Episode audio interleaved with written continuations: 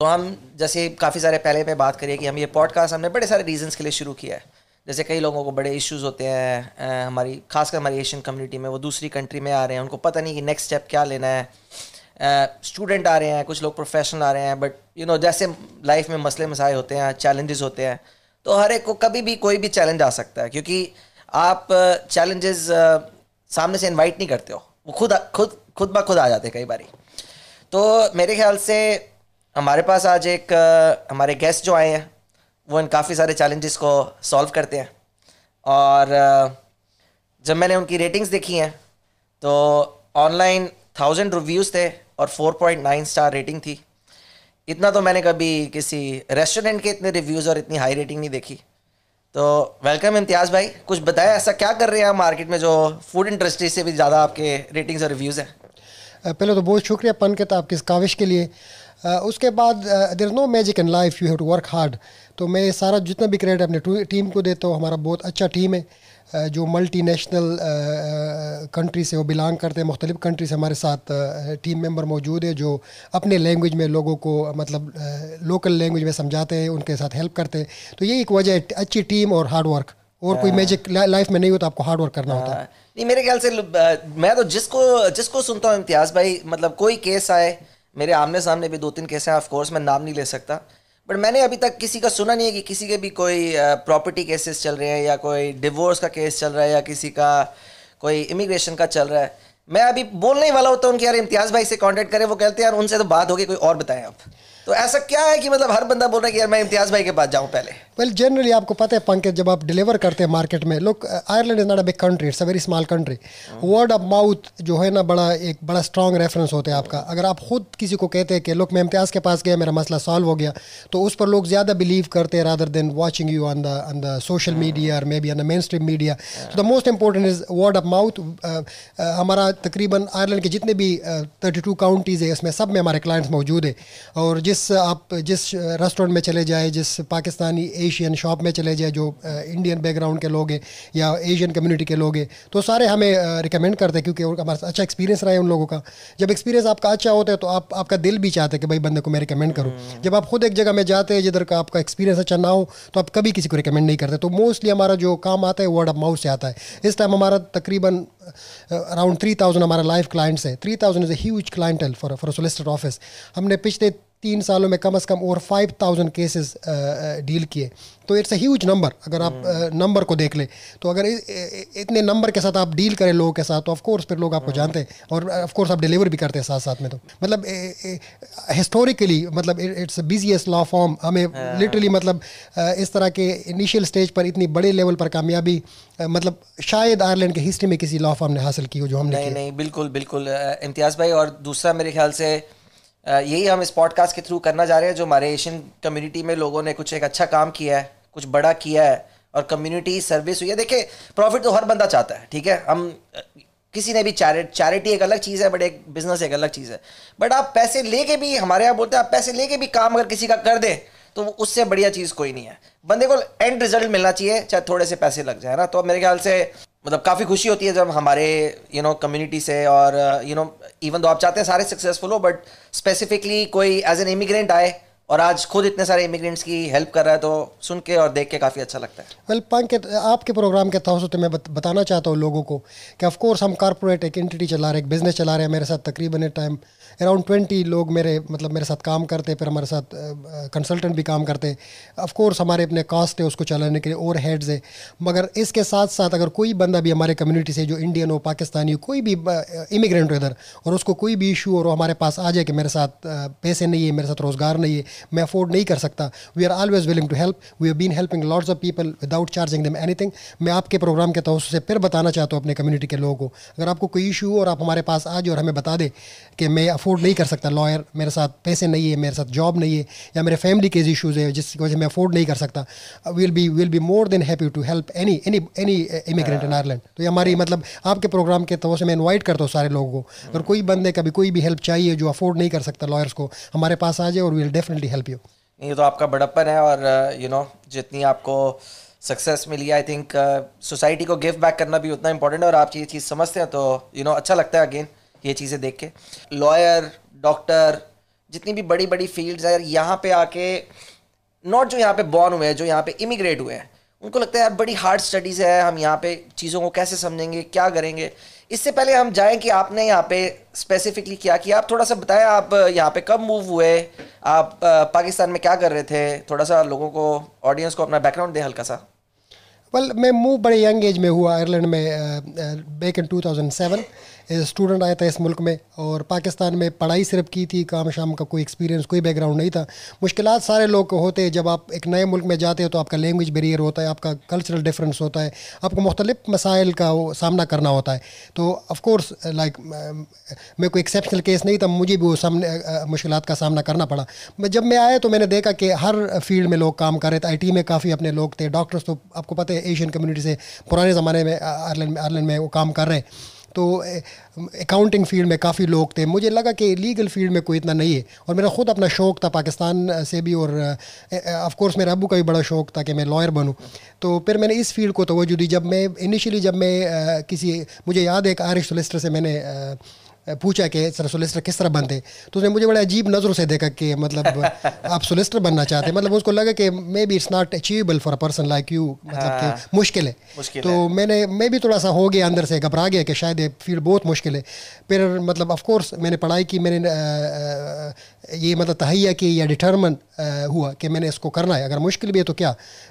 मुश्किल तो हर फ़ील्ड में होते हैं। हम्म। तो फिर मैंने अपनी बेसिक स्टडी स्टार्ट की। मैं सिर्फ़ पाकिस्तान से इंटरमीडिएट लाइक एफएससी करके इधर आ गया था। अच्छा। तो उसके बाद मैंने अपना डिप्लोमा किया पब्लिक मैनेजमेंट में। उसके बाद मैंने बी ऑनर किया एडमिनिस्ट्रेशन ऑफ़ जस्टिस में नेशनल यूनिवर्सिटी ऑफ़ आयरलैंड से। उसके बाद मैं ट्रिनिटी कॉलेज चला गया। उधर से मैंने इंटरनेशनल लॉ में एलएलएम किया। और जब वो कंप्लीट किया बैक इन 2013 फिर मैंने सर्च स्टार्ट किया कि प्रैक्टिकली अगर आप प्रैक्टिस करना चाहते हैं हाउ इट वर्क्स तो फिर मैं लॉ सोसाइटी ऑफ़ कोर्स आपके साथ दो रूट है। इधर आप ये बैरिस्टर बनते या सोलिस्टर बनते तो मैंने सोलिस्टर बनने को ज़्यादा तरजीह दी क्योंकि आप डायरेक्ट आप एक्सेस आपको होता है और आप डायरेक्ट क्लाइंट के साथ डील करते जो मतलब एक आपका अच्छा मतलब एक from practice point of view आपके लिए अच्छा होता है बींग इमिग्रेंट बैकग्राउंड स्पेशली तो लॉ सोसाइटी में चले गए। लॉ सोसाइटी में आपको एफ़ यू वन के एग्ज़ाम पास करने होते हैं कोर सब्जेक्ट है एट्स वो आपने पास किए फिर आपको टू ईयर्स का इन हाउस ट्रेनिंग करनी होती है और पी पी सी वन और P P C two two करके और two year in house training complete करके आप प्रैक्टिसिंग सर्टिफिकेट के लिए अप्लाई कर सकते हैं। मैंने मेरे ख्याल में एक मिनट बता बता दिया कि मतलब इस तरह होता है। The process takes about five years to complete आपको चार पाँच साल के लिए काफ़ी मेहनत हाँ। करनी होती है स्पेशली जो एंट्रेंस एग्ज़ाम है एफ़ ई वन का वो काफ़ी मुश्किल है। अभी तो थोड़े बहुत आसानियाँ मतलब इन लोगों ने पैदा की है कि लोग ज़्यादा क्वालिफाई करें क्योंकि मार्केट में कभी कभार शॉर्टेज हो जाती है अगर ज़्यादा क्लोज हो मार्केट तो उस ज़माने में काफ़ी मुश्किल था एफ़ ई वन पास करना भी। तो हमने काफ़ी मतलब मेहनत की उसको पास करने फिर वो तो एक एक चैलेंज है एग्ज़ाम पास करना। फिर बीइंग फ्रॉम इमिग्रेंट बैकग्राउंड आपको जो ट्रेनिंग कॉन्ट्रैक्ट आपको चाहिए इन हाउस दो साल का वो काफ़ी चैलेंजिंग होता है। हम्म, हम्म, हम्म, तो वो मुझे मतलब मिल गया मगर लोग ज़्यादा लोग इस वजह से वो नहीं क्वालिफाई कर पाते कि उनको कोई ट्रेनिंग कॉन्ट्रैक्ट की ऑफ़र नहीं करता इस मुल्क में। हाँ, हाँ। तो ये मुश्किल तो मौजूद है फिर अगर आप मेहनत करें I think it's a very good field मैं इनक्रेज कर दो अपने सारे यंग जो हमारे देसी पाकिस्तानी इंडियन एशियन कम्युनिटी के लोग कि इस फ़ील्ड में आ जाए। बहुत हाँ। ज़बरदस्त फ़ील्ड है और बड़ा रिस्पेक्ट है इसमें। और अगर आप अच्छा काम करें तो मतलब आपको रिवॉर्ड भी मिलता है इसमें। रिवॉर्ड भी मिलता है। नहीं नहीं बिल्कुल ऐसी है। आई थिंक यू नो मैं आजकल क्या देखता हूँ इम्तियाज़ भाई जैसे आप खुद लुकन में रहते हैं वहाँ पे किसी ने एक ने घर लिया तो दूसरा बंदा उसका दोस्त बोलता है मैं भी इधर ही घर लेता हूँ। फिर दूसरा तीसरा बंदा घर लेता है फिर चौथा कहता है मैं भी इधर ही घर ले लेता हूँ ये तो सब ले रहे हैं तो मेरा भी आसान हो जाएगा। तो बट यू नो मैं इस चीज़ को बड़ा अप्रिशिएट करता हूँ जो जिन लोगों ने फ़र्स्ट इसमें कदम रखा क्योंकि उनको लुकअप करने के लिए कोई नहीं था। यू you नो know, आज आप आए हैं और इसी इसी यू नो पॉडकास्ट हमारा शुरू करने का रीज़न ही यही है कि यार जो लोग एक जर्नी पास कर चुके हैं वो औरों को मोटिवेट करेगी कि ठीक है दूर से डिफ़िकल्ट लगता है बट सपोर्ट सिस्टम है और आप उनको जैसे आपने पाथ दिखाया तो काफ़ी जैसे आपने बोला कि लग, लगता तो ऐसे कि बस दो मिनट में पाथ पड़ गया बट ये लॉन्ग जर्नी है। मेरे ख्याल से जैसे आप खाना बनाने में तो दो घंटे लगते हैं बट खाने में एक मिनट लगता है। तो इस, इसी तरह आपने उसको समराइज किया। इतने अपनी लॉ फर्म फिर कब खुद आपने वो स्टेप कब लिया उस आपको कब लगा कि यार मैं अब रेडी हूँ अब मैं फाड़ दूँगा मार्केट की मतलब आ, कि मैं अब मेरे पास एक्सपीरियंस आ गया है। आपने लोग इकट्ठे कैसे किए? थोड़ा सा मेरे ख्याल से उस पर थोड़ा सा लाइट डालें क्या हुआ? इन फेयरनेस ट्वेंटी थर्टीन तक मैं अपनी जो एकेडमिक क्वालिफिकेशन थी वो मैंने कंप्लीट की फिर उसके बाद जो मैंने बोला आपको फ़र्स्ट एग्जामिनेशन उसको एफ़ ई वन बोलते वो मैंने uh, उसका मैंने प्रिपरेशन स्टार्ट किया। प्रिपरेटरी कोर्सेज भी मैंने किए और फिर वो पास किए तकरीबन वो मैंने कंप्लीट किया 2015 में। उसके बाद मैं ट्रेनिंग पर चला गया। मैग्रॉडी ब्रेनन सोलिस्टर के साथ ह्यू मैग्रॉडी मेरा सुपरवाइज़र है। वो मेरा मेंटर भी है। उसने मुझे ट्रेन किया। और फिर ये जो आई एम के लॉ सोलिस्टर उसको मैंने ट्वेंटी ट्वेंटी ट्वेंटी वन के बिगिनिंग में इसको मैंने सेटअप किया जो कोविड में कोविड के time peak up covid actually जब मैं सेट कर रहा था तो अच्छा। मुझे उधर लॉ सोसाइटी वाले भी बोल रहे थे कि लोग तो एप्लीकेशन डाल रहे क्लोज करने के लिए आप ओपन करने के लिए कर रहे हैं हाँ, हाँ। मैंने कहा लोग मैं बड़ा कॉन्फिडेंट हूँ कि मैं कामयाबी मुझे मिलेगी और ऑफकोर्स मतलब वही हुआ जो मेरा मेरा सोच से बल्कि बहुत ज़्यादा हुआ ये भी बोलना चाहिए कि पॉपुलेशन तो बढ़ रही है तो ऑब्वियसली अलग अलग टाइप के चैलेंजेस भी वो पॉपुलेशन फेस करती है। किसी भी बंदे की जर्नी एक नहीं होती है और किसी भी बंदे का जो path of getting to this country या इमिग्रेशन लेना या कुछ भी करना तो उसमें मसले मसाए भी काफ़ी आते हैं। uh, आप uh, कौन कौन से केसेस uh, में मतलब नॉट पर्टिकुलरली आप आपकी टीम कौन कौन से केसेस मोस्टली हैंडल कर रहे हैं? वेल well, हम तो हमारा जो प्रैक्टिस है ना उसका स्ट्रक्चर है जर्नल प्रैक्टिस जिसको बोलते हैं ठीक है? फिर हम स्पेसिफिकली चार पाँच एरिया को हम टारगेट करते हैं। वैसे जो प्रैक्टिसिंग uh, जो लॉ को प्रैक्टिस करना इट्स ह्यूज इट्स मतलब ए मैस एक बहुत बड़ा फ़ील्ड है। तो हम चार पाँच एरिया को प्रिडोमिनेटली डील करते हैं जो हम स्टार्ट करते हैं इमिग्रेशन से. ऑफ़ कोर्स इमिग्रेंट बैकग्राउंड का अगर आप सोलिसिटर और आप इमिग्रेशन प्रैक्टिस नहीं करते देन मतलब आपका प्रैक्टिस शायद वो, वो फ्लोरिश ना कर सके क्योंकि आपका पहला जो क्लाइंट आएगा वो इमिग्रेशन के हवाले से आएगा. हमारे जितने भी लोग आते अपने देसी या एशियन बैकग्राउंड तो पहला वो उनका इमिग्रेशन का मसला होता है। जब उसके इमिग्रेशन सेटल हो जाए फिर उसके बाद वो घर खरीदते उसके लिए आप कन्वेंस करते फिर वो एम्प्लॉयमेंट करते हैं ऑफकोर्स उसके एम्प्लॉयमेंट में कभी कभार इशू आ जाते हैं तो आप एम्प्लॉयमेंट लॉ में उसको रिप्रेजेंट या एडवाइस करते हैं उसके ऊपर। या फिर कोई बंदा शॉप ख़रीदता है आप उसका लीज करते या कोई बंदा वो कोई दो बंदे कॉन्ट्रैक्ट कर रहे हैं आप उसका कॉन्ट्रैक्ट वगैरह बनाते हैं तो ये चार पाँच एरिया जो प्रिडोमिनेटली हम वो डील करते हैं। इमिग्रेशन हम करते हैं प्रिडोमिनेटली हम जुडिशल रिव्यू बहुत ज़्यादा करते हैं। हम जुडिशल रिव्यू में we been the leading solicitor for last three और four years in a row हमने हमने लिस्ट को टॉप किया। We are number one actually in the high court asylum list in particular तो वो जितने भी डिसीज़न होते हैं एडमिनिस्ट्रेटिव हम उसको चैलेंज करते हैं कोर्ट में जाकर। इसमें ज़्यादातर डिपार्टमेंट ऑफ़ जस्टिस से या डिपार्टमेंट ऑफ़ सोशल प्रोटेक्शन से या अगर गाड़ा कमिश्नर ने कोई गलत फैसला किया स्पेशली टैक्सीज का इधर मसला चल रहा था उस पर मैंने काफ़ी काम किया। जो टैक्सी ड्राइवर थे हमारे वो उनको काफ़ी मतलब इधर टफ टाइम मिल रहा था गाड़ा की तरफ़ से। तो हमने काफ़ी उनको मतलब चैलेंज किया कोर्ट में जाकर और उनको मतलब अच्छा रिज़ल्ट भी मिला हमारे सारे मोरल सारे क्लाइंट्स को। हमने सार्ट आउट किया और मुख्तलिफ़ एरियाज़ पर हमने मतलब वो काम किए जुडिशल लेवल पर जो कोर्ट में हमने इंटरप्रटेशन किया है मतलब through through the legal process कि मतलब पर्टिकुलरली इसको किस तरह इस पर्टिकुलर इंस्ट्रूमेंट को लीगल इंस्ट्रूमेंट को किस तरह मतलब इंटरप्रेट uh, मतलब वो इसके प्रॉपर डिफिनीशन क्या है लॉ में? हाँ, हमने काफ़ी हाँ। काम किए इस तरह के काफ़ी केस आई एम के लॉ के मौजूद है जिसको एज ए प्रेसिडेंट के तौर पर यूज़ किया जाता है आयरलैंड में। ये तो और भी अच्छी बात है मतलब इतने कम टाइम में इतनी सक्सेस मिलना इम्तियाज़ भाई आपसे पर्सनली मिलना पड़ेगा कोई रेसिपी वगैरह कोई घर पे है तो हम शेयर करें बाकी बाकी बिज़नेस के लिए but no good to hear तो जैसे आपने ये वाला टैक्सी वाला केस बोला तो इसका फिर uh, इसमें क्या एंड वर्डिक्ट रहा है या फिर uh, कैसे मतलब हेल्प हो रही है अब टैक्सी वालों को या कुछ अभी चल रहा है ऑन गोइंग है? सो so फार इसमें अगर जितने मेरे मतलब नॉलेज के मुताबिक ये लिटरली uh, अगर आप इस पर from a practical point of view देख ले, अगर आपका कोई भी टैक्सी लाइसेंस रिफ्यूज़ होता है तो आपके साथ बेस्ड ऑन रजिस्ट्रेशन आप अपील करते हैं डिस्ट्रिक्ट कोर्ट में।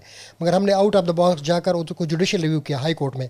हम ये समझ रहे थे कि डिस्ट्रिक्ट कोर्ट का जो फोरम है, उतना बड़ा नहीं है कि इतने बड़े इशू को एड्रेस करें। क्योंकि इसमें इमिग्रेशन लॉ का एस्पेक्ट भी था यूरोपियन लॉ का भी एस्पेक्ट था। तो इसमें तकरीबन जो मेरे नॉलेज के मुताबिक तकरीबन इस पर बीस जुडिशल रिव्यू हुए थे, बीस बाईस तकरीबन जो मुझे पता है, उसमें सेवनटीन मेरे अकेले पर थे। और अच्छा। फिर पाँच पूरे आयरलैंड के सोलिसिटर कहते हैं। हमसे पहले एक लीडिंग केस थे एक दूसरे सोलिसिटर का और फिर वो एप्लीकेंट जीत गया उस केस को। और उस केस की वजह से काफ़ी रिलीफ मिले लोगों को जिसमें अभी तक हमारे बारह तेरह केस पड़े जिसमें हम और भी फर्दर भी उस पर हेयरिंग करना चाहते क्योंकि जैसे आपने बड़ा अच्छा पॉइंट रेस किया कि यार स्टूडेंट आता है फिर हम उसकी हेल्प करते हैं फिर वो स्टूडेंट काम पे लग जाता है फिर काम पे कोई इशू आता है तो मतलब नॉट सेम स्टूडेंट बट कहने का मतलब है कि जो जो स्टेज पे लोग हैं, हर हर स्टेज पे उनकी हेल्प हो सकती है थ्रू इमिग्रेशन या कोई भी जैसे लीज बनाना अगर किसी ने शॉप ले ली है। तो मे बी हम स्टार्ट करते हैं स्टूडेंट से कि स्टूडेंट आया, उसने मास्टर्स करी, उसका, उसको दो साल का वन जी मिल गया। तो मोस्टली जो स्टूडेंट्स आते हैं आपके पास, वो अपने क्या इश्यूज़ लेके आते हैं? आपके टॉप थ्री इश्यूज़ उनके साथ क्या है जो आप डील कर रहे हैं, जो हमें ऑडियंस को बताएँ कि वो आपको किस किस आ, मसले मसाए में स्टूडेंट्स होते हैं जब अप्रोच कर सकते हैं? ज़्यादातर स्टूडेंट पन के तदर जो बेचारे हैं वो फंसे हुए इमिग्रेशन के मसले में। वो आकर मास्टर करते या बैचलर करते हैं। बैचलर पर उनको एक साल का उस टाइम वन जी जिसको post post study work permit बोलते हैं वो मिलता है और मास्टर को दो साल का मिलता है। मगर चैलेंज इन लोगों के लिए क्या है कि जब ये इस प्रोसेस में चले जाते हैं अपने स्टडी के बाद इनको एम्प्लॉयमेंट नहीं मिलती। ये बहुत एक सीरियस मसला है। रिसेंटली और इस तरह के स्टूडेंट मौजूद है जो इधर छः या सात आठ नौ दस साल से भी कुछ रह रहे इधर। इस पर मैंने पिछले दो साल में काफ़ी काम किया। आपको पता होगा इधर एक अनडॉक्यूमेंट स्कीम इंट्रोड्यूस करवाया गया था। हाँ जी, हाँ जी। इलीगल लोगों के लिए। मैंने उस स्कीम को स्टूडेंट के लिए यूज़ किया actually it was very dynamic हाँ, हाँ, कि मैंने उस स्कीम को निकाला और मैंने एप्लीकेशन डालना शुरू किया मिनिस्टर को कि आप ठीक है हम अप्रिशिएट कर रहे हैं कि आप अनडॉक्यूमेंट लोग को इधर लीगल कर रहे हैं इस मुल्क में। मगर इधर इस तरह के लोग भी है जो लीगल आए जिन लोगों ने इन्वेस्ट किया स्टडीज़ में जो मतलब अच्छे सिटीजन है उनका कोई क्रिमिनल बैकग्राउंड नहीं है वो अच्छे क्वालिफाइड लोग हैं और वो ज़्यादा बेनिफिशियल होंगे इस इस इस सोसाइटी के लिए आरिश सोसाइटी के लिए आपके मुल्क के लिए।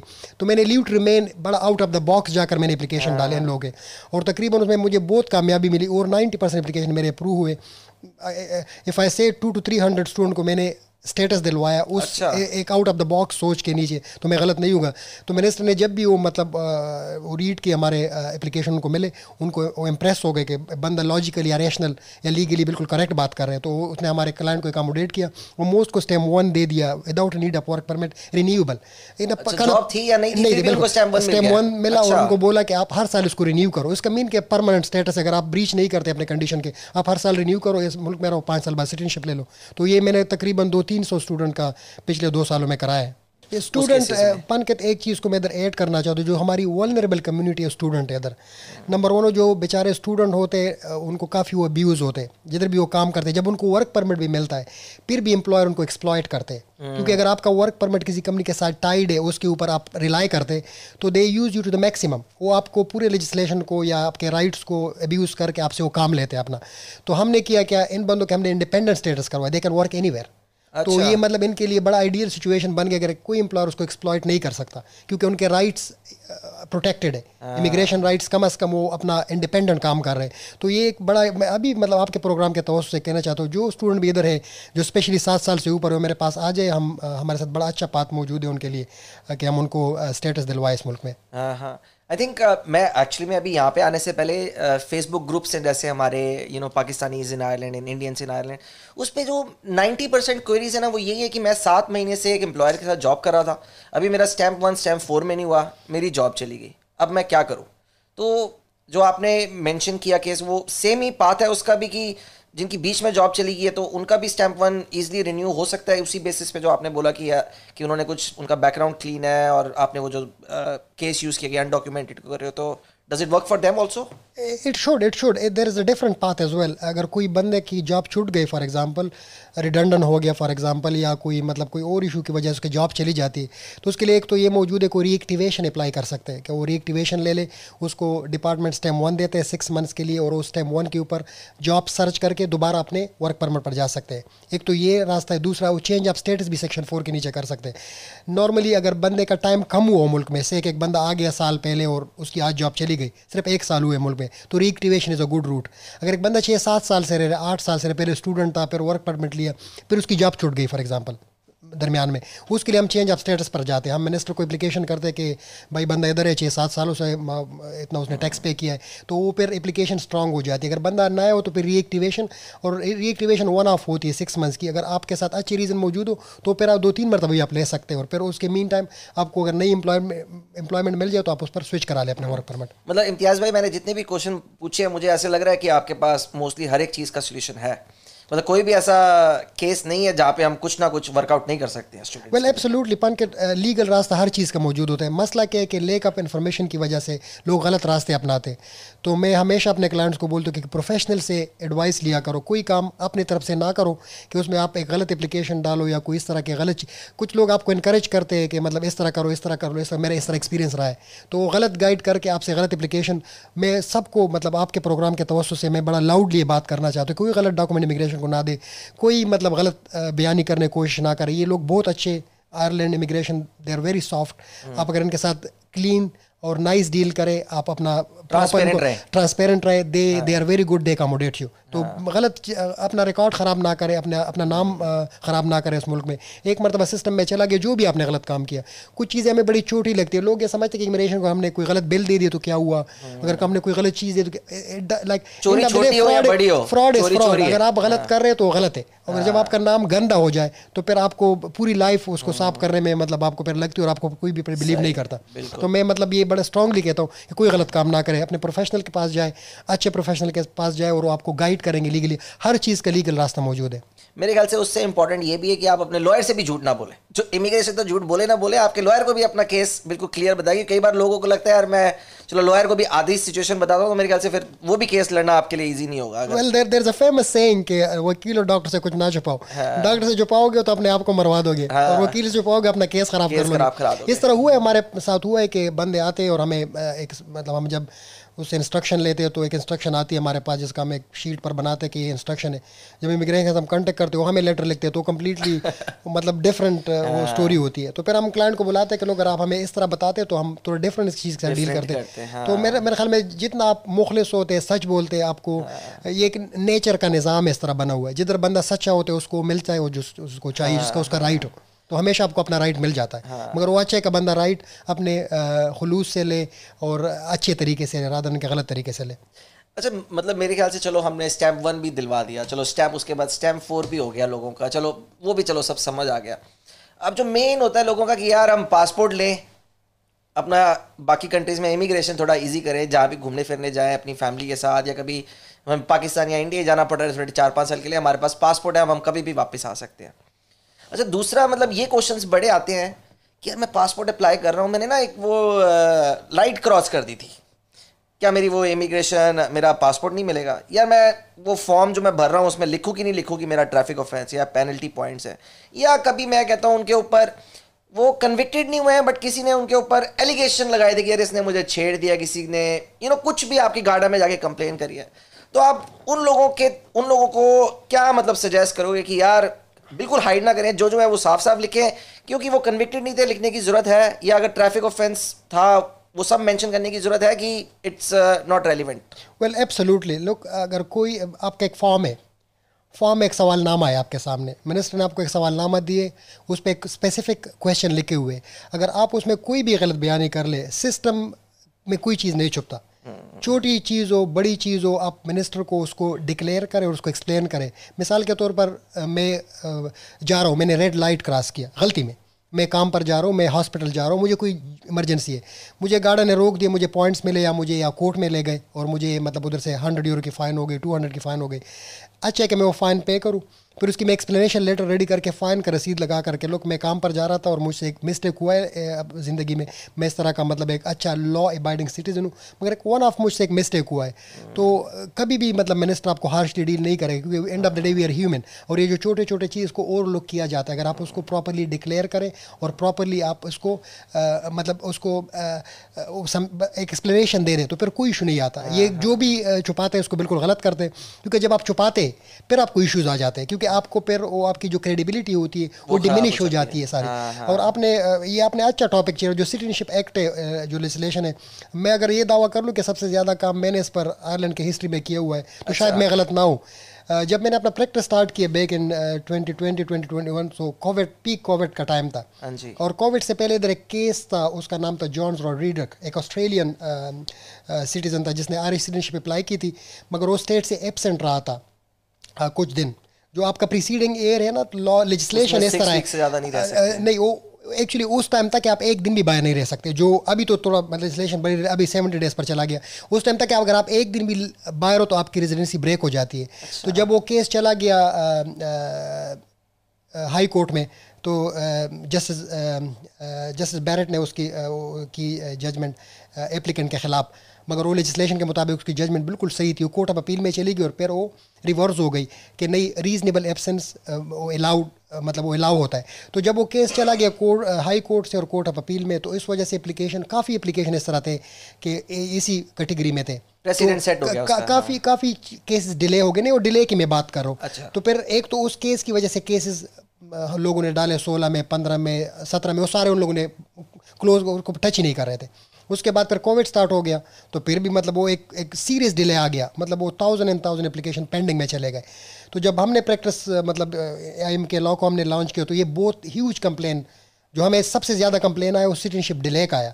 हमने इस एरिया पर बहुत ज़्यादा काम किया और इसमें हमें बहुत बड़ी मैं अगर आपको नंबर बताऊँ यू विल बी सरप्राइज़ हमने लोगों को अच्छा रहेगा सुनने में। हमने पिछले तीन से चार सालों में नियरली थ्री थाउज़ेंड लोग की सिटीजनशिप कराई है। Three thousand it's huge number अगर मैं अनप्रेसिडेंटेड तरीके से हमने उसको डील किया हाई कोर्ट में हमने काफ़ी चैलेंजेस हमने लॉन्च किए मिनिस्टर के ख़िलाफ़ कि ये अनकॉन्स्टिट्यूशन है और unfair in order delay minister oblige है कि वो मतलब वो चीज़ों को within reasonable manner deal करें। डजेंट मैटर कि कोविड है या मतलब किसी कोई केस चल रहा है। इसका मतलब ये नहीं कि मिनिस्टर मतलब वो एक इतनी लंबी वो अ, वो चलाए एप्लीकेशन को। Maybe- तो उस पर हमने काफ़ी काम किया इस पर मैंने सौ में मतलब हमने केसेस किए हाई कोर्ट में जाकर। और हमें बहुत बड़ी कामयाबी मिली इसमें। और हमने काफ़ी लोग है। फिर इस पर हम बड़े फ़ेमस भी हो गए। क्योंकि वो जितने भी ये ग्रुप बने बहुत बड़े बड़े सिटीजनशिप बड़ी इंपॉर्टेंट है सारे लोगों के लिए। तो एक एक ग्रुप में पचास हज़ार साठ हज़ार बंदा बैठा हुआ है।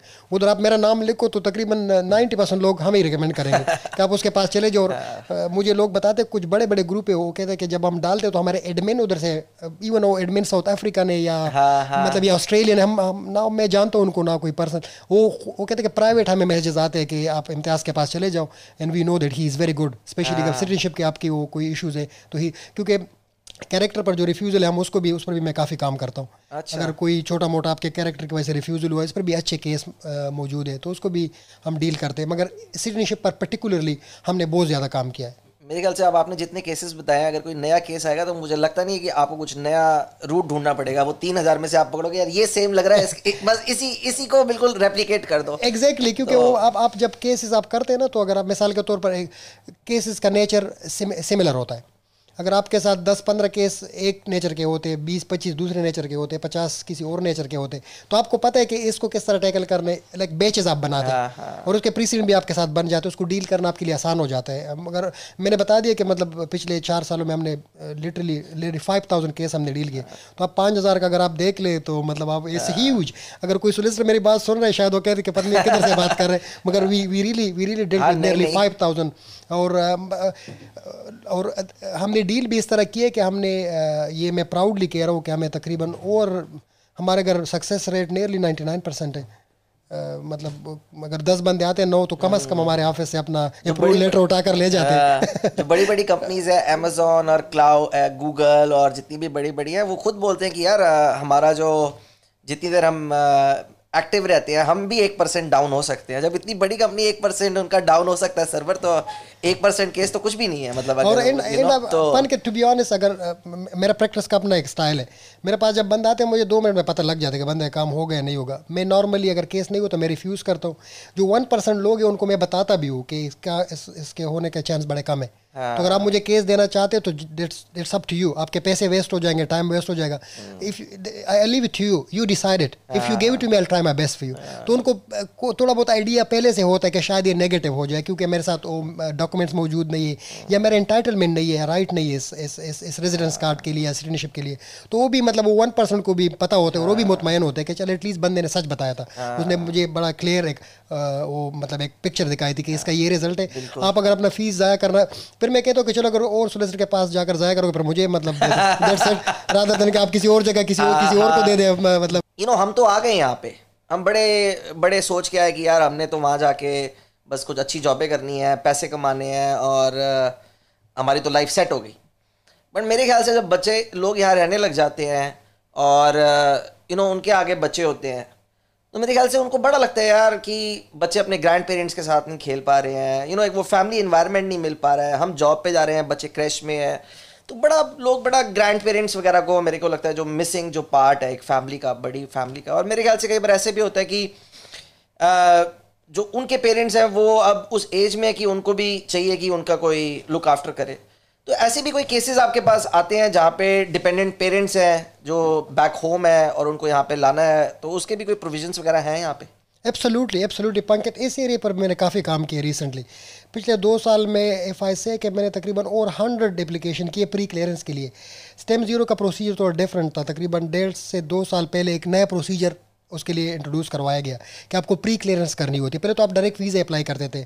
अभी प्री क्लियरेंस आप वीज़ा ऑफ़िस डबलिन में आप अप्लाई करते हैं। वो बड़ा ज़बरदस्त सिंपल सा तरीका उन लोगों ने निकाला। अगर आपका अगर आपके दो पेरेंट्स हैं फॉर एग्जांपल ये मैं आयरिश सिटीजन की बात कर रहा हूँ, उनके डिपेंडेंट या किसी के स्टैम फोर हो या स्टैम वन हो, जो बंदे भी इधर लीगल ले रहा हूँ, ये ये बात सबके लिए मौजूद है कि फॉर एग्जांपल अगर आपकी seventy five thousand net income है तो आप दोनों पेरेंट्स को स्पॉन्सर कर सकते हैं। अगर आप एक पेरेंट को स्पॉन्सर करते हैं, पर आपको सिक्सटी थाउज़ेंड आपकी नेट होनी चाहिए। एक चीज़ लोगों को मैं बताना चाहता हूँ कि वो लोग ये समझते हैं कि मेरी सिक्सटी थाउज़ेंड सैलरी नहीं है या मेरी सेवेंटी फाइव थाउज़ेंड नहीं है।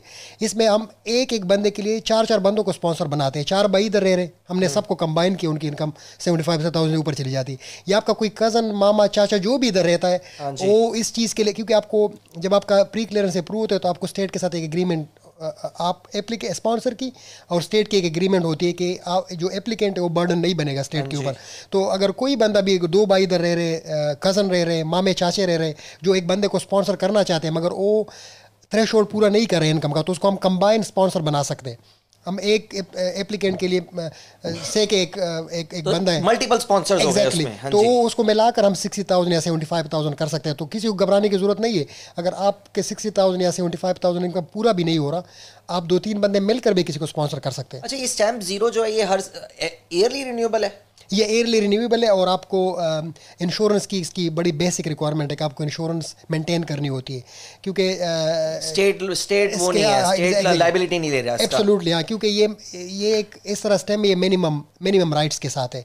तो आप जो स्पॉन्सर है और स्टेट है उनकी एक एग्रीमेंट एक रिटर्न एग्रीमेंट होती है लिटरली वो एग्रीमेंट दोनों पार्टी साइन करते हैं कि जो इसके टर्म एंड कंडीशन है उसको आपको कंप्लाई करना होता है। उसमें insurance one of the basic requirement है कि आपको स्टेट हम्म। फंड्स या स्टेट फैसिलिटी uh, के ऊपर आप बर्डन ना बने। अच्छा अगर किसी की तनख्वाह एक साल है उसके बाद अगले साल भगवान ना करे उसकी जॉब uh, चली जाए तो मतलब फिर पेरेंट फिर वापस चले जाएँगे? वेल uh, well, ये आपने बड़ा अच्छा क्वेश्चन किया क्योंकि डिफ़िकल्टी तो ज़रूर आती है मगर ये जितने भी केसेस एक केस टू केस डील होते हैं हमने इस तरह केस डील किए जिसका जॉब ख़त्म हो गई है जिसकी सैलरी डिक्रीज़ हुई। नहीं मिनिस्टर ने कभी उनको नहीं निकाला। उनको फिर भी एक साल का परमिशन दिए और उनको ये इनक्रेज करते हैं कि चलो अगर आपके फिर एम्प्लॉयमेंट हो जाए या आपके वो हमें डॉक्यूमेंट फिर दे देना। तो हाँ, मतलब दे हाँ। दे मतलब अगर पेरेंट्स एक मरतबा आ जाए तो वो बड़ा अनलाइकली कि उनको कह के मुल्क छोड़ दो। अगर आप एप्लीकेशन आप अपना इंश्योरेंस एटलीस्ट आप मेंटेन रखते हैं मिनिमम यूके में हालाँकि काफ़ी हार्श इमिग्रेशन है और बनता भी है जहाँ पे जितने ज़्यादा लोग पहुँच जाएँगे वहाँ पे गवर्नमेंट भी थोड़ी सी टाइट हो जाती है क्योंकि वहाँ तो इमिग्रेशन हो भी और तादाद में हो रही है। बट uh, वहाँ पे जो मैंने एक चीज़ देखी है वहाँ पे जब डिपेंडेंट जाते हैं तो एनएचएस उनका भी पे करती है। Uh, वहाँ पे पाँच पाँच साल के वीज़ा मिलते हैं। तो आपको लगता है यहाँ पे uh, आपकी फर्म या कोई और फर्म या यू नो लूजन होने के आगे चांसेस हैं ताकि पेरेंट्स को लॉन्ग टर्म वीज़ा मिले और ज़्यादा यू नो स्टेट बोले कि यार, जब एज अ किड आपके डिपेंडेंट पेरेंट्स हैं, आप चालीस पचास हज़ार यूरो टैक्स पे कर रहे हैं तो हम पेरेंट्स का भी you know is there is there a possibility possibility तो हर चीज़ की है बट कुछ चल रहा है इसका, कुछ पाइपलाइन में है? जो जो आपने एनोलॉजी की ना यूके और आयरलैंड की, मैं थोड़े से आपके मतलब थोड़ा शेयर करूँ नॉलेज आपके साथ। नंबर वन जो आपने पाँच साल की बात की वो प्री क्लियरेंस यूरोपियन लॉ के नीचे जो यूरोपियन सिटीजन गए थे उनके फैमिली मेंबर को प्री क्लियर सॉरी इसको प्री सेटल बोलते हो। प्री सेटल जो मिली हाँ लोगों को वो पाँच साल की और उसमें एनएचएस वगैरह की रिक्वायरमेंट नहीं है। अगर आप अपने स्पाउस को भी बुलाते हो उधर या बच्चों को बुलाते बींग अ ब्रिटिश सिटीजन या अगर आपके लीगल परमिशन आपको इंश्योरेंस करना पड़ता है। आयरलैंड अच्छा। में ये रिक्वायरमेंट स्पाउस वगैरह के लिए नहीं है मगर उधर है। तो मतलब in a sense they are strict are more strict than than than than we are you know Ireland में अभी uh, इस तरह कोई स्कीम नहीं आए कि लॉन्ग मतलब लॉन्ग टर्म में आपके पेरेंट्स को दे दे स्टैम फोर दे दे पाँच साल का इस तरह जो आयरिश सिटीज़न है या उसके या जो अगर स्टैम फोर होल्डर है उनके लिए। मगर अगर आप यूरोपियन सिटीज़न है फॉर एग्ज़ाम्पल आपके स्पेनिश सिटीजनशिप है जर्मन है और आप अपने पेरेंट्स को लाते हो तो आपको इधर इधर का भी पाँच साल का आपको स्टैम्प फोर मिलता है। उसमें इंश्योरेंस की रिक्वायरमेंट पर आप पर नहीं है, क्योंकि वो यूरोपियन डायरेक्टिव के नीचे होता है। मैंने लीज करना है, मेरा कॉन्ट्रैक्ट है या मेरा कोई डिस्प्यूट चल रहा है, या मुझे पर्सनल इंजरी हुई है, हम पर्सनल इंजरी भी करते हैं तो वो हमारे जो भी रिलेवेंट सोलिस्टर है, उसका उसकी अपॉइंटमेंट बुक हो जाती है। जो हमारे इस प्रोग्राम के स्पॉन्सर हैं जीपी एजेंसी उनका भी काम यही है कि वो वेबसाइट पे जो भी आपकी सर्विसेज़ वगैरह हैं, वो वेबसाइट भी बिल्ड करते हैं, उसके बाद आपको कोई सर्च करे तो वो आपका एस भी करते हैं, जिसमें आपकी वेबसाइट ऊपर आए, फिर उसके बाद वो रील्स वगैरह भी बनाते हैं आपके बिज़नेस को पोर्ट्रे करते हुए। फिर इंस्टाग्राम फेसबुक अकाउंट तो मैं थैंक यू करना चाहूँगा जीपी एजेंसी का, जो इस पॉडकास्ट को स्पॉन्सर कर रहे हैं। हर चीज़ में ना एक्सपेक्टेशन सेट करना बड़ा इंपॉर्टेंट होता है। मैं ये क्यों बोल रहा हूँ एक्सपेक्टेशन सेट करना बड़ा इंपॉर्टेंट होता है? हर बंदे को लगता है जब उसको बीमारी होती है ना, उसको लगता है मैं एक गोली खाऊँगा और आज शाम तक ठीक हो जाऊँगा। बट एंटीबायोटिक का कोर्स भी सात दिन का होता है। वो एक दिन में कुछ नहीं ठीक होता है। तो इस तरह आप थोड़ा लोगों को एक्सप्लेन करें उनकी एक्सपेक्टेशन सेट करें कि यार आप हमारे पास आए हो ठीक है हम आपका मसले मसाइल ठीक कर देंगे। बट इसकी टाइम हर केस की अपनी टाइमलाइन होती है बट फिर भी एक थोड़ा सा लोगों को बताया कि फ़र्स्ट स्टेप कि आपके पास पहुँचे फिर वो केस हेयरिंग पे गया फिर सेकंड हेयरिंग लगी तो क्या उसका स्टेप्स क्या होते हैं पूरे प्रोसेस में? वेल well, वो पन के डिफरेंट टाइप के केसेस आते हैं। डिफरेंट टाइप केस के डिफरेंट प्रोसेसिंग या प्रोसीजर होता है, हर चीज़ का एक अपना टाइम लाइन होता है कि एक एप्लीकेशन का एक टाइम लाइन है, दूसरे का दूसरा, तीसरे का तीसरा। तो जो भी बंदे आते हैं, हम इनिशियली उनको प्रॉपरली बिल्कुल क्लियरली बताते हैं कि भाई आपके एप्लीकेशन पर सिक्स मंथ्स लग सकते हैं एट मंथ्स लगते हैं। स्पेशली जब कोर्ट में मसला चला जाए फिर हमारे हाथ में नहीं होता, क्योंकि जजेज are the bosses they manager list हमारे हाथ में होता नहीं है। तो वो फिर टाइम तो हम हमेशा क्लाइंट को बोलते हैं कि आपको पेशेंस रखना होता है।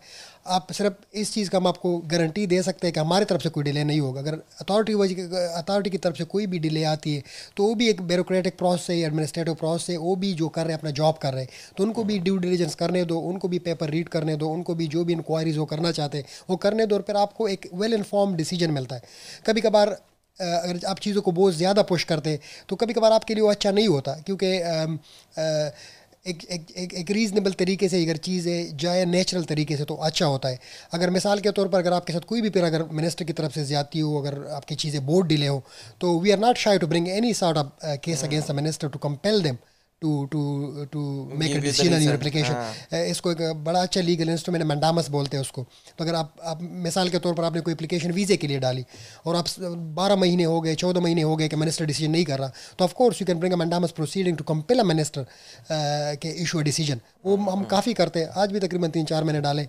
अच्छा। तो हम बड़ा रेगुलर करते हैं मंडामस हमारा ऑफ़िस मंडामस के लिए बड़ा मशहूर है वैसे क्योंकि मिनिस्टर मिनिस्टर के साथ या कोई और भी सोशल वेलफेयर डिपार्टमेंट हो। गया इनके तो हमारी कंट्री में सुना ही नहीं जाता कि मिनिस्टर के केस भी हर यू नो आप इतने इजीली कोई केस कर सकते क्योंकि वो बारह महीने चेंज हो गया। वहाँ तो बारह महीने तक जो नीचे तीन चार एम्प्लॉयज़ हैं उनके पास ही फ़ाइल पड़ी रहती है। तो मेरे ख्याल से सिस्टम हमारे मुल्कों से तो काफ़ी एफिशिएंट है यहाँ का। वेल एब्सोल्युटली एब्सोल्युटली इधर एक एक मतलब लेजिस्लेशन है। मोस्ट चीज़ों के लिए। अगर कोई चीज़ लेजिस्लेशन में कवर भी नहीं है तो उसके लिए पॉलिसी बनी हुई है।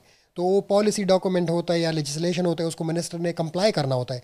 अगर कोई मिनिस्टर भी उसको ब्रीच करते हैं तो of course you can bring a proceeding as minister हम काफ़ी मिनिस्टर के खिलाफ इधर प्रोसीडिंग करते हैं।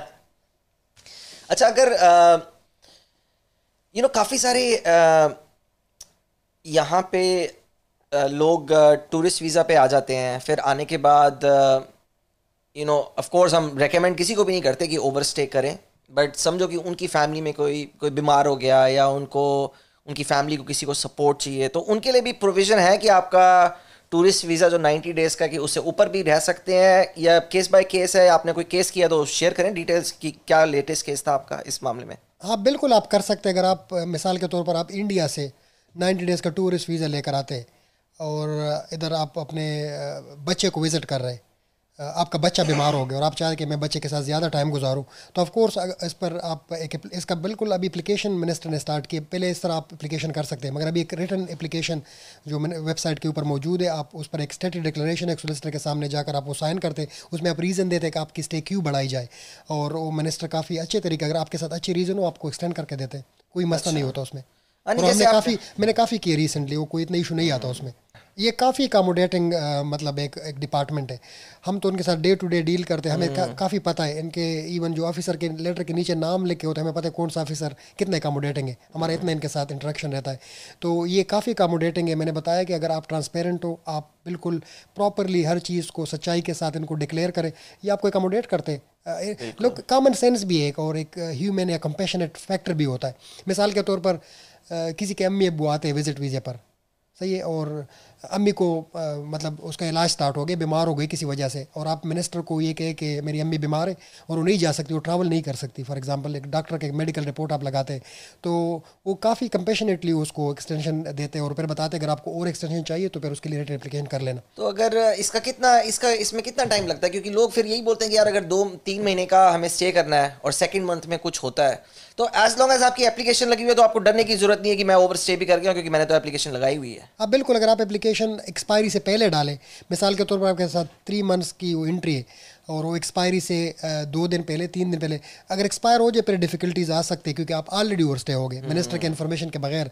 अगर आप मिसाल के तौर पर वीक पहले एप्लीकेशन डालते हैं तो at least minister is on notice कि आप ये अपना स्टे एक्सटेंड कराना चाहते हैं। तो हमेशा मैं रिकमेंड करता हूँ कि एक्सपायरी से पहले अपना एप्लीकेशन करें। नहीं आई थिंक मेरे ख्याल से अभी तक हमने जितनी भी बातें करी है हम यही बोल रहे हैं कि यार जब एक कंट्री बोल रही है कि तुम आओ सीधे तरीके से, हम सारे काम सुनेंगे भी, करेंगे भी कंपैशनेट ग्राउंड भी है और थोड़ा सॉफ्टन भी है उनका प्रोसेस तो मतलब मेरे ख्याल से जो लोग यू नो गलत रास्ते अपनाते हैं, मेरे ख्याल से फिर यही है कि उनको लैक ऑफ़ इन्फॉर्मेशन उनको पता नहीं है कि हर चीज़ का सोल्यूशन है। You know every problem has a solution ये एन अनफेयर मीन वो लोग अपनाते हैं जिनके इन्फॉर्मेशन ना हो।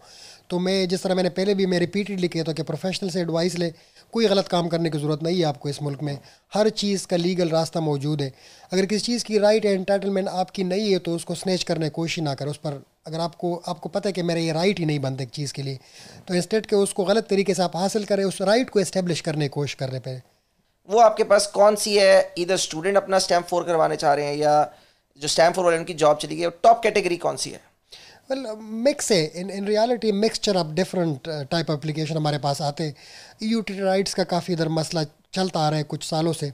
जो लोगों ने इधर यूरोपियन सिटीजन के साथ वो शादियाँ हुई थी back in sham marriages allegation मौजूद है उनके खिलाफ। मिनिस्टर ने कुछ फाइंडिंग भी किए काफ़ी लोगों के खिलाफ। तो हुआ क्या? पहले तो उनको परमिशन मिल गई फिर बाद में वो रिवोक हो गए वो सारे परमिशन तो कुछ लोग अभी अनडॉक्यूमेंट स्कीम स्टार्ट हुए इसमें भी काफ़ी लोग क्लियर किए इन लोगों ने कि उनको दे दिए परमिशन मगर कुछ परसेंटेज के लोग फिर भी फंस गए।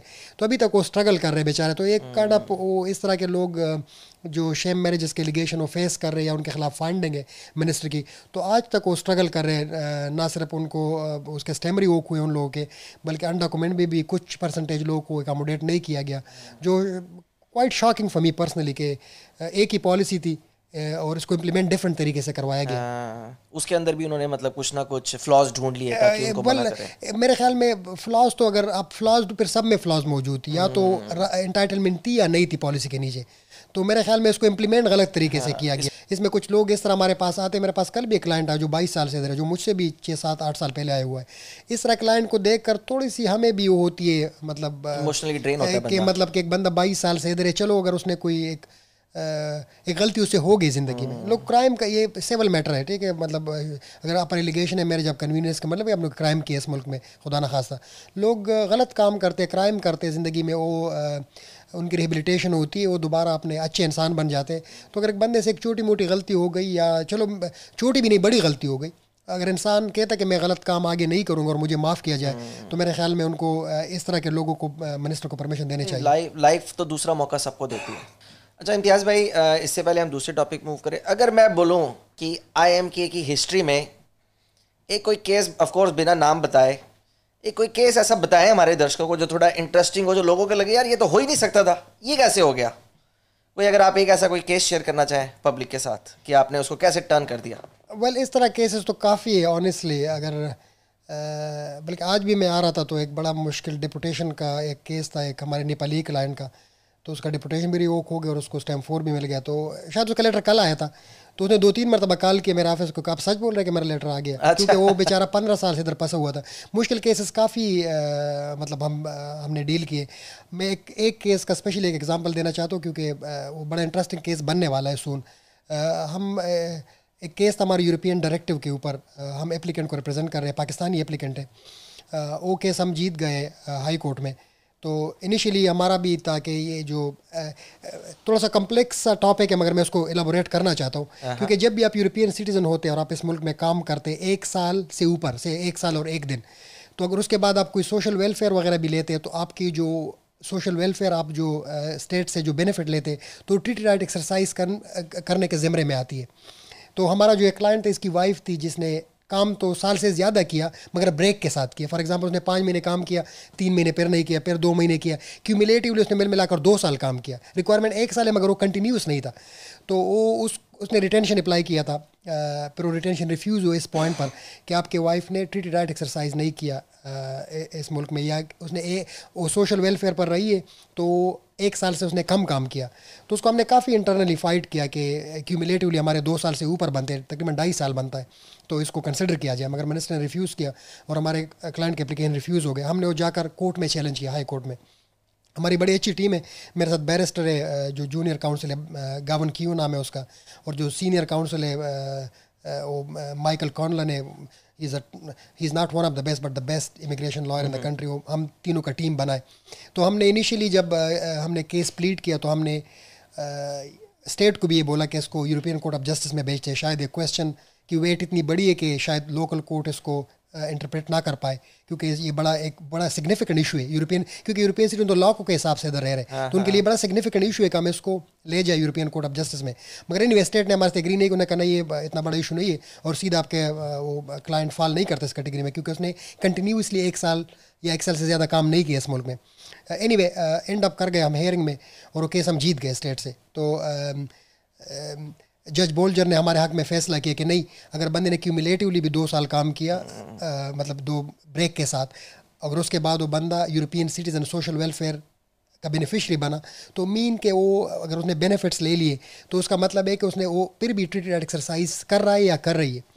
स्टेट ने हमें अपील किया कोर्ट ऑफ़ अपील में लास्ट ईयर और उस पर अभी नवंबर में हेयरिंग हुई है बल सॉरी नवंबर में नहीं अक्टूबर में उस पर हेयरिंग हुई है तो अभी स्टेट ने फिर किया कि जब उसने हमारे खिलाफ कोर्ट ऑफ़ अपील में अपील किया तो फिर स्टेट ने प्ली किया कि इस केस को यूरोपियन कोर्ट ऑफ़ जस्टिस में भेजा जाए क्योंकि हम समझ रहे कि शायद लोकल कोर्ट इस पॉइंट को इंटरप्रेट ना कर पाए हाँ। तो हमारे लिए बड़ा इंटरेस्टिंग था हमने कहा चलो पहले तो हम कह रहे थे आप कह रहे हैं कि नहीं local courts are capable enough क्योंकि पॉइंट हाँ। इतना बड़ा नहीं है अब आप कह रहे हैं तो चलो इसको हमने हम, हमने कहा कि लोग जब कोर्ट ऑफ़ अपील में हेयरिंग हुई है अक्टूबर में तो हमने कहा हमें तो कोई इतराज़ नहीं है।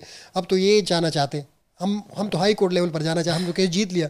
अभी three bench three three member का बेंच बना हुआ है वो डिसाइड करें।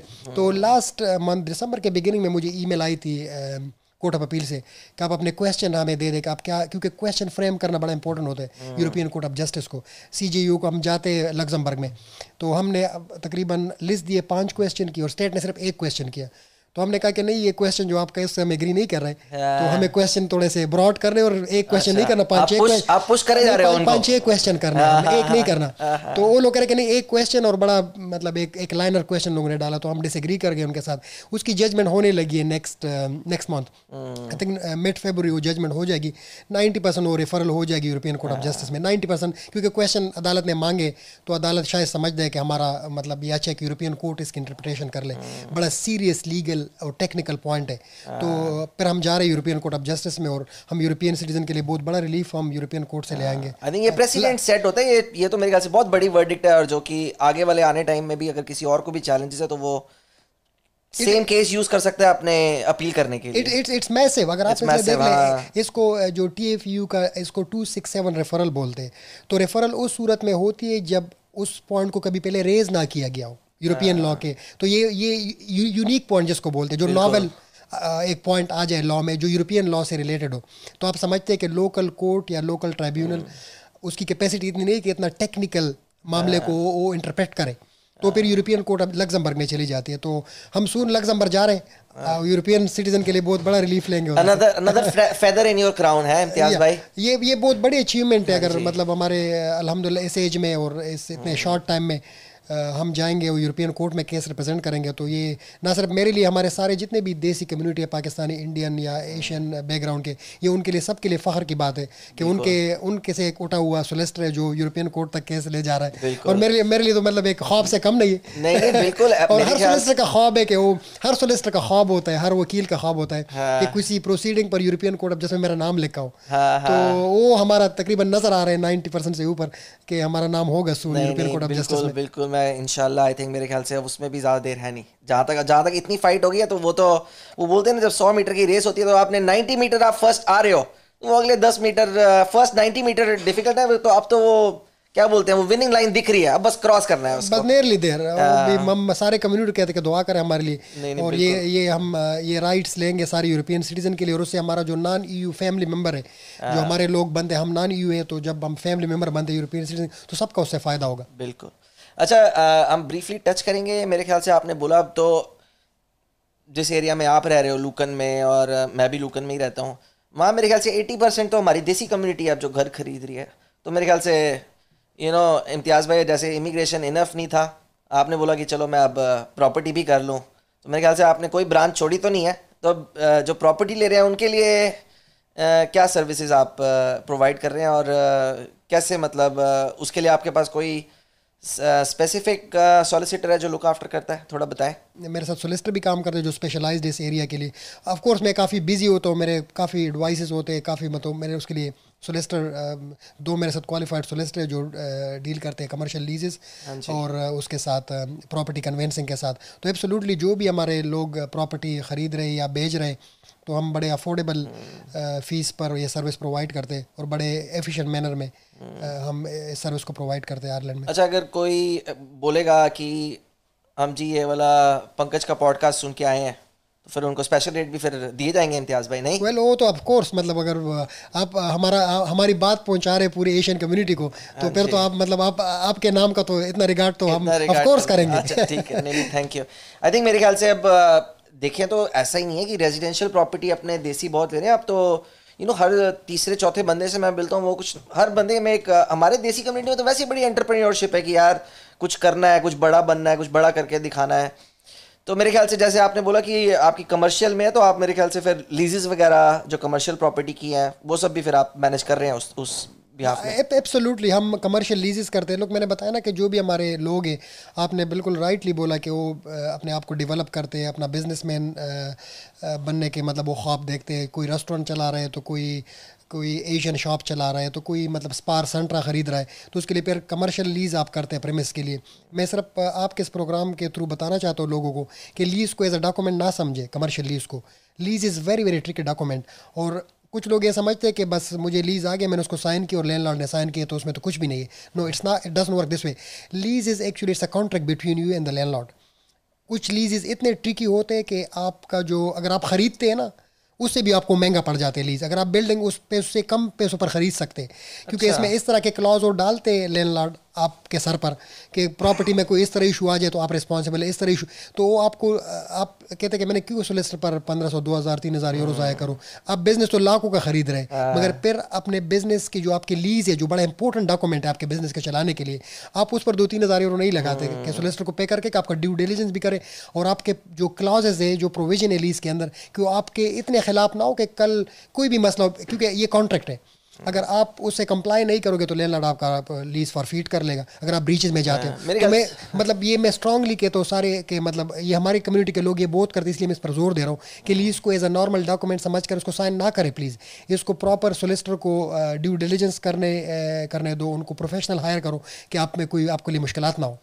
मेरे ख्याल से वो हमारे यहाँ पे बोलते हैं ना कि जो जो सस्ता ले वो खरीदे बार बार जो महँगा ले वो ले एक बार। तो मेरे ख्याल से वही सेम आप में भी अप्लाई होता है कि यू नो आप एक बार कुछ आप चीज़ लेने जा रहे हैं मिलियंस की और आपको उसके ऊपर पाँच सौ रुपये भी आपको लॉयर को नहीं देने हैं उसकी लीज देखने के लिए तो इट्स वो सेंस नहीं बनता है।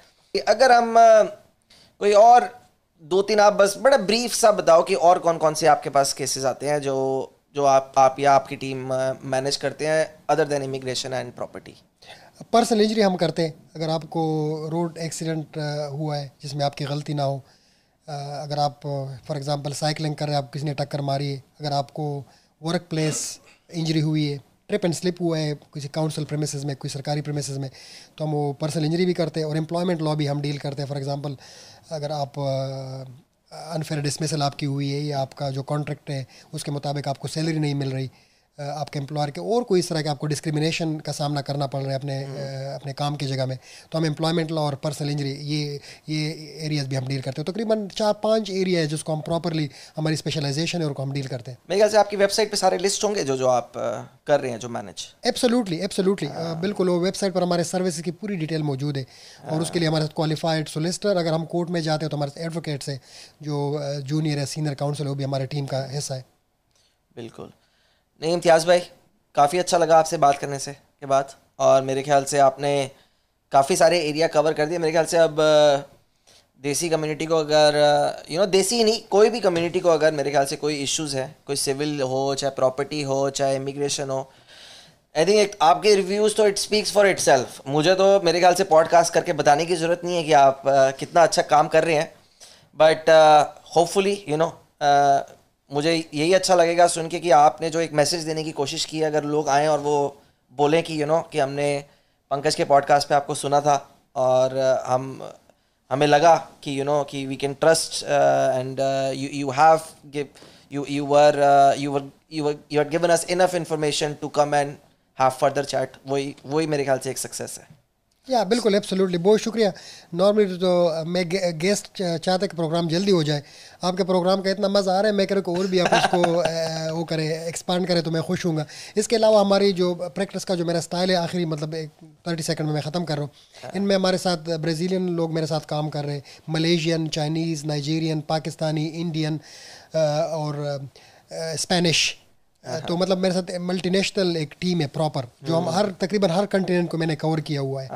तो मतलब हम पूरे जितने भी हमारे इंटरनेशनल कम्युनिटी है आयरलैंड में हमारा जो आई एम के लॉ है वो पूरे इंटरनेशनल कम्युनिटी को इस टाइम कैटर कर रहे हैं। ऑफकोर्स हमारे आयरिश लोकल क्लाइंट भी है मगर बींग इमिग्रेंट बैकग्राउंड हमारे लोग ज़्यादा हमारे साथ कंफर्टेबल होते हैं नेचुरली नेचुरली तो हमने ब्राज़ीलियन के एक सेक्शन बनाया है ऑफ़िस में चाइनीज़ सेक्शन बनाया हुआ है मलेशियन सेक्शन बनाया हुआ है वियतनमीज़ सेक्शन बनाया हुआ है इंडियन सेक्शन बनाया हुआ है पाकिस्तानी सेक्शन बनाया हुआ है स्पेनिश सेक्शन बनाया हुआ है। पोर्टगीज़ के लिए मतलब पोर्टगीज़ स्पीकर के लिए जो ब्राज़ीलियन और पोर्टगीज़ वो डील करते हैं। तो हर कम्युनिटी के लिए हमने एक सेक्शन बनाया हुआ है।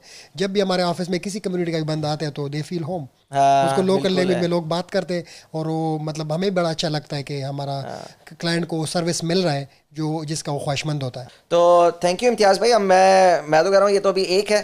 अब मेरे ख्याल से हम एक कॉन्ट्रैक्ट हम आपको खुद एक लीगल कॉन्ट्रैक्ट बना लेते कि आपको हर महीने एक करना ही पड़ेगा। मेरे ख्याल से वो लीगल कॉन्ट्रैक्ट भी रेडी हो जाएगा फिर। बिल्कुल एब्सोल्युटली अगर आपके ऑडियंस को हमारी ये पॉडकास्ट पसंद आती है। मैं पूरा उम्मीद से कह सकता हूँ कि शायद मोस्ट जितनी भी मेरी अगर आप मेरे जर्नलिस्ट दोस्त है वो कहते हैं कि जब भी आपकी वीडियो बनती है तो बड़े लोग उसको वॉच करते हैं। तो होपफुली कि आपके ऑडियंस भी हमारे इस पॉडकास्ट को पसंद कर ले। जितना आप लोग ज़्यादा देखोगे सब ऑडियंस को कह रहा हूँ इतना हम ज़्यादा प्रोग्राम करेंगे। और जितना आप मतलब इसको शेयर करोगे कि ये पॉडकास्ट आपको अच्छा लगा है। तो हम फिर मंथली एक लीगल एक टॉपिक एक स्पेसिफिक टॉपिक पिक करके उस पर बात करेंगे। तो मतलब एक थर्टी फोर्टी मिनट्स का पूरा एक टॉपिक के ऊपर के स्टेम ज़ीरो पर हम बात कर रहे हैं प्रॉपर्टी पर कर रहे हैं पर्सनल इंजरी पर कर रहे हैं एम्प्लॉयमेंट लॉ पर कर रहे हैं या इमिग्रेशन किसी और टाइप इमिग्रेशन पर कर रहे हैं। तो एक प्रॉपर स्पेसिफिक एक जिसका जिसमें बंदे का ज़्यादा मिसाल के तौर पर किसी को स्टेम ज़ीरो चाहिए तो उसको हम फुल इन्फॉर्मेशन उस पॉडकास्ट के ज़रिए it's a good idea Imtiaz भाई मुझे ऐसा लग रहा है आप मेरा बिज़नेस ना ले जाओ क्योंकि आपके पास ज़्यादा आइडिया मेरे से।